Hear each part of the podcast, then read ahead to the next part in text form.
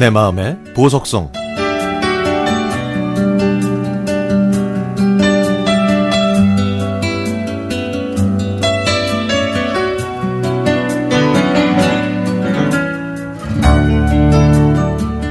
제가 다녔던 고등학교는 강원도로 수학여행을 갔습니다.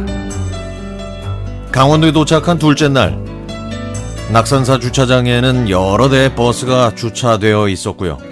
수백 명의 학생들이 밀려나와 떠들면서 여기저기를 구경하고 있었죠. 하지만 저는 친구들과 조금 먼저 버스로 향했습니다. 그리고 그때 그 친구를 처음 만났죠. 그 친구가 다니던 학교도 이곳 강원도로 수학여행을 온 것이었습니다. 그 친구 고향은 경상북도 상주.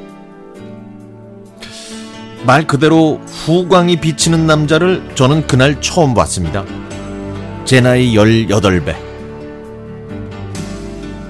저희들은 곧바로 편지를 주고받는 사이가 됐고, 그러면서 고등학교를 졸업했습니다.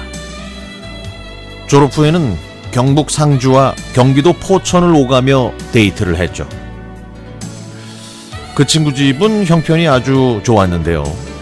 1993년에 150만 원 정도 하는 휴대전화를 졸업 선물로 받을 정도로 그 친구 집은 재력가였고 저희 집은 시골에서 조그마한 논과 밭을 일구며 사는 농부의 집안이었죠.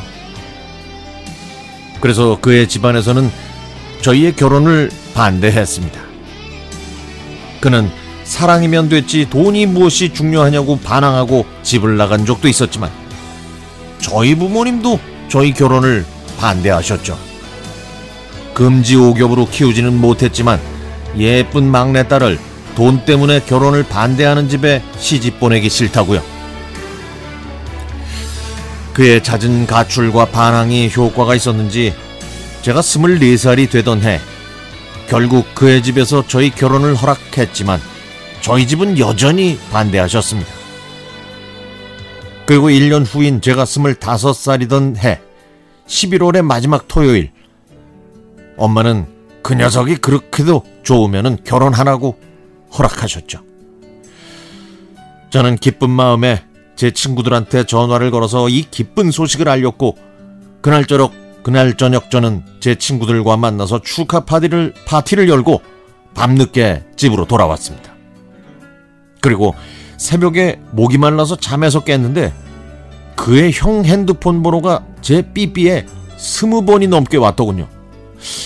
불안한 마음에 긴장을 하고 전화를 했더니 지금 병원으로 빨리 오라는 다급한 목소리가 들렸습니다.